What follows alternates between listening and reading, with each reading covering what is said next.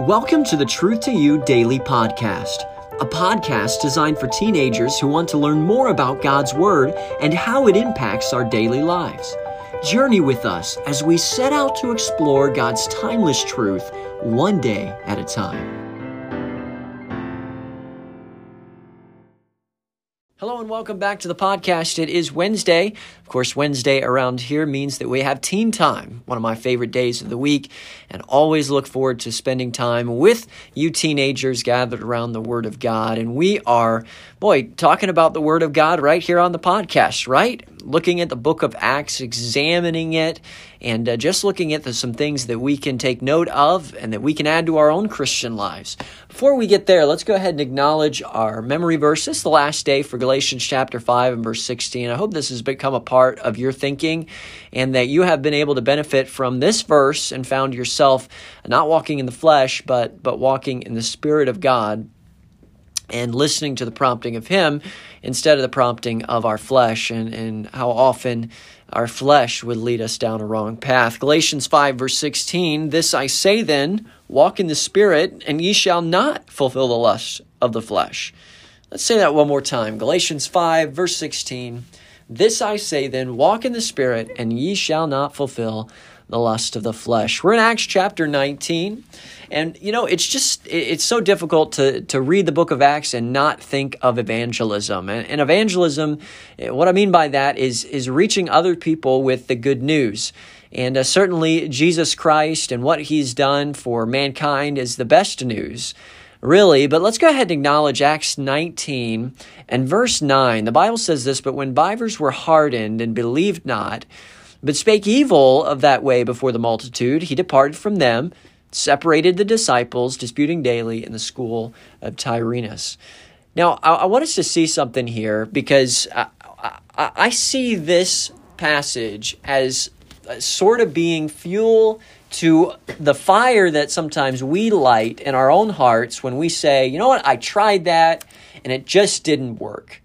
Well, let's take note of something here. You know, the book of Acts the beginning of the church, the spread of the gospel, there, there are many, many instances in which uh, the gospel of Jesus Christ was given and it was gladly accepted. You know, it was just, you know, it was given and the people received it with warm and expectant hearts. They were ready for it. And boy, they threw themselves down before the Lord and just in a brokenness realized their sin and accepted him as their Savior. You know, uh, how could we ever place a number on the souls that were saved during that period of time? Only heaven will reveal that. And I can't wait for us to meet some of those for sure. It's exciting to read about, but the verse above documents, and that we've just mentioned, it documents a group that that did not receive the good news. In fact, Paul had reasoned with them, and as you look at the surrounding verses, you find he reasoned to this group of people get it for three months. And you know what? It, at the end of those three months, it, it was time for him to move on. And the Lord, the Lord moved him on from that. Um, the point is, you know, if Paul, you know, it's possible that maybe even in himself, he, he might, after this kind of setback, might have been tempted to just quit in sharing the good news after that kind of thing.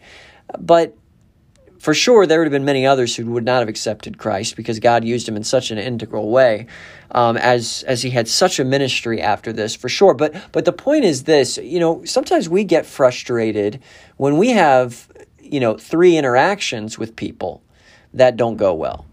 You know, maybe it's a conversation with a coworker and you know maybe they bring something up and then it's a conversation that you know they don't seem to be getting you know what you're saying and, and how you're you know what you're talking about. And then maybe they bring it up again later on or maybe you bring it up. And then you know after three conversations we can feel well i don't know if this person's ever going to get saved. Well multiply that by a ton and realize that that paul took three months for not one person but but several people.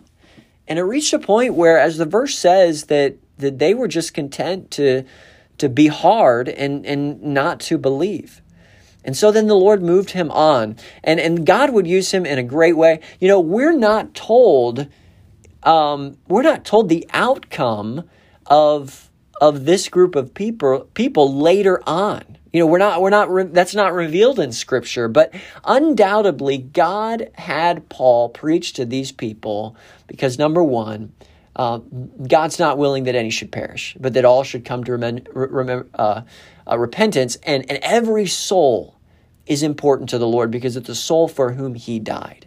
And so, uh, the merciful God that we love and that we know as Christians, that God gave these people three whole months to repent. What a merciful God. But but notice that that we don't know after a period of time that maybe some of these people started to really think about what Paul said. And so uh, sometimes that can happen. So, all of that to say, you know, we never really know the impact that our sharing of the gospel, the good news, has in a person's life. We just need to step back and trust the process. We, we need to step back and just trust the Lord that, hey, you know what? If Paul, okay, a person that shared the gospel many times and became expert in this, could, could for three months lay out the truth and those people hard and just reject it, understand that that's going to happen to you. It's going to happen to me. But boy, I believe the Lord is so pleased when we just say, you know what, Lord, I'm going to leave the results up to you because this is something you've asked us to do. And I'm going to be a shining light to my community, to my class, to my friends, people that are around me because it is the right thing to do. And although I may never know the impact that I'm having, I'm just going to trust you with the process. And I think that's what the Lord wants us to do. So listen, don't fall into this this this attitude of, well, I tried to give the gospel and didn't work. And so therefore you just don't anymore. Um, don't don't fall on that. Okay? If if Paul would have done that, well, he would have been extra limited in the way that God used him, and we don't want to limit ourselves. So let's keep our eyes on Jesus. Let's pray for opportunities to present the gospel. He'll give us those, and let's take them. All right, let's go ahead and notice our teenager of the day on this Wednesday, and it is Daniel. Pray for Daniel and uh, take some extra time, bring him before the throne of grace. And I know that Daniel would greatly appreciate that. Maybe you get a chance to text him or say, hey, I'm praying for you, or say, hey, you got any prayer requests that I can be mindful of today? I know that he'd appreciate it. Thanks for joining us, and we'll be back again tomorrow as we have a new memory verse and a new chapter of the Bible to study. Take care.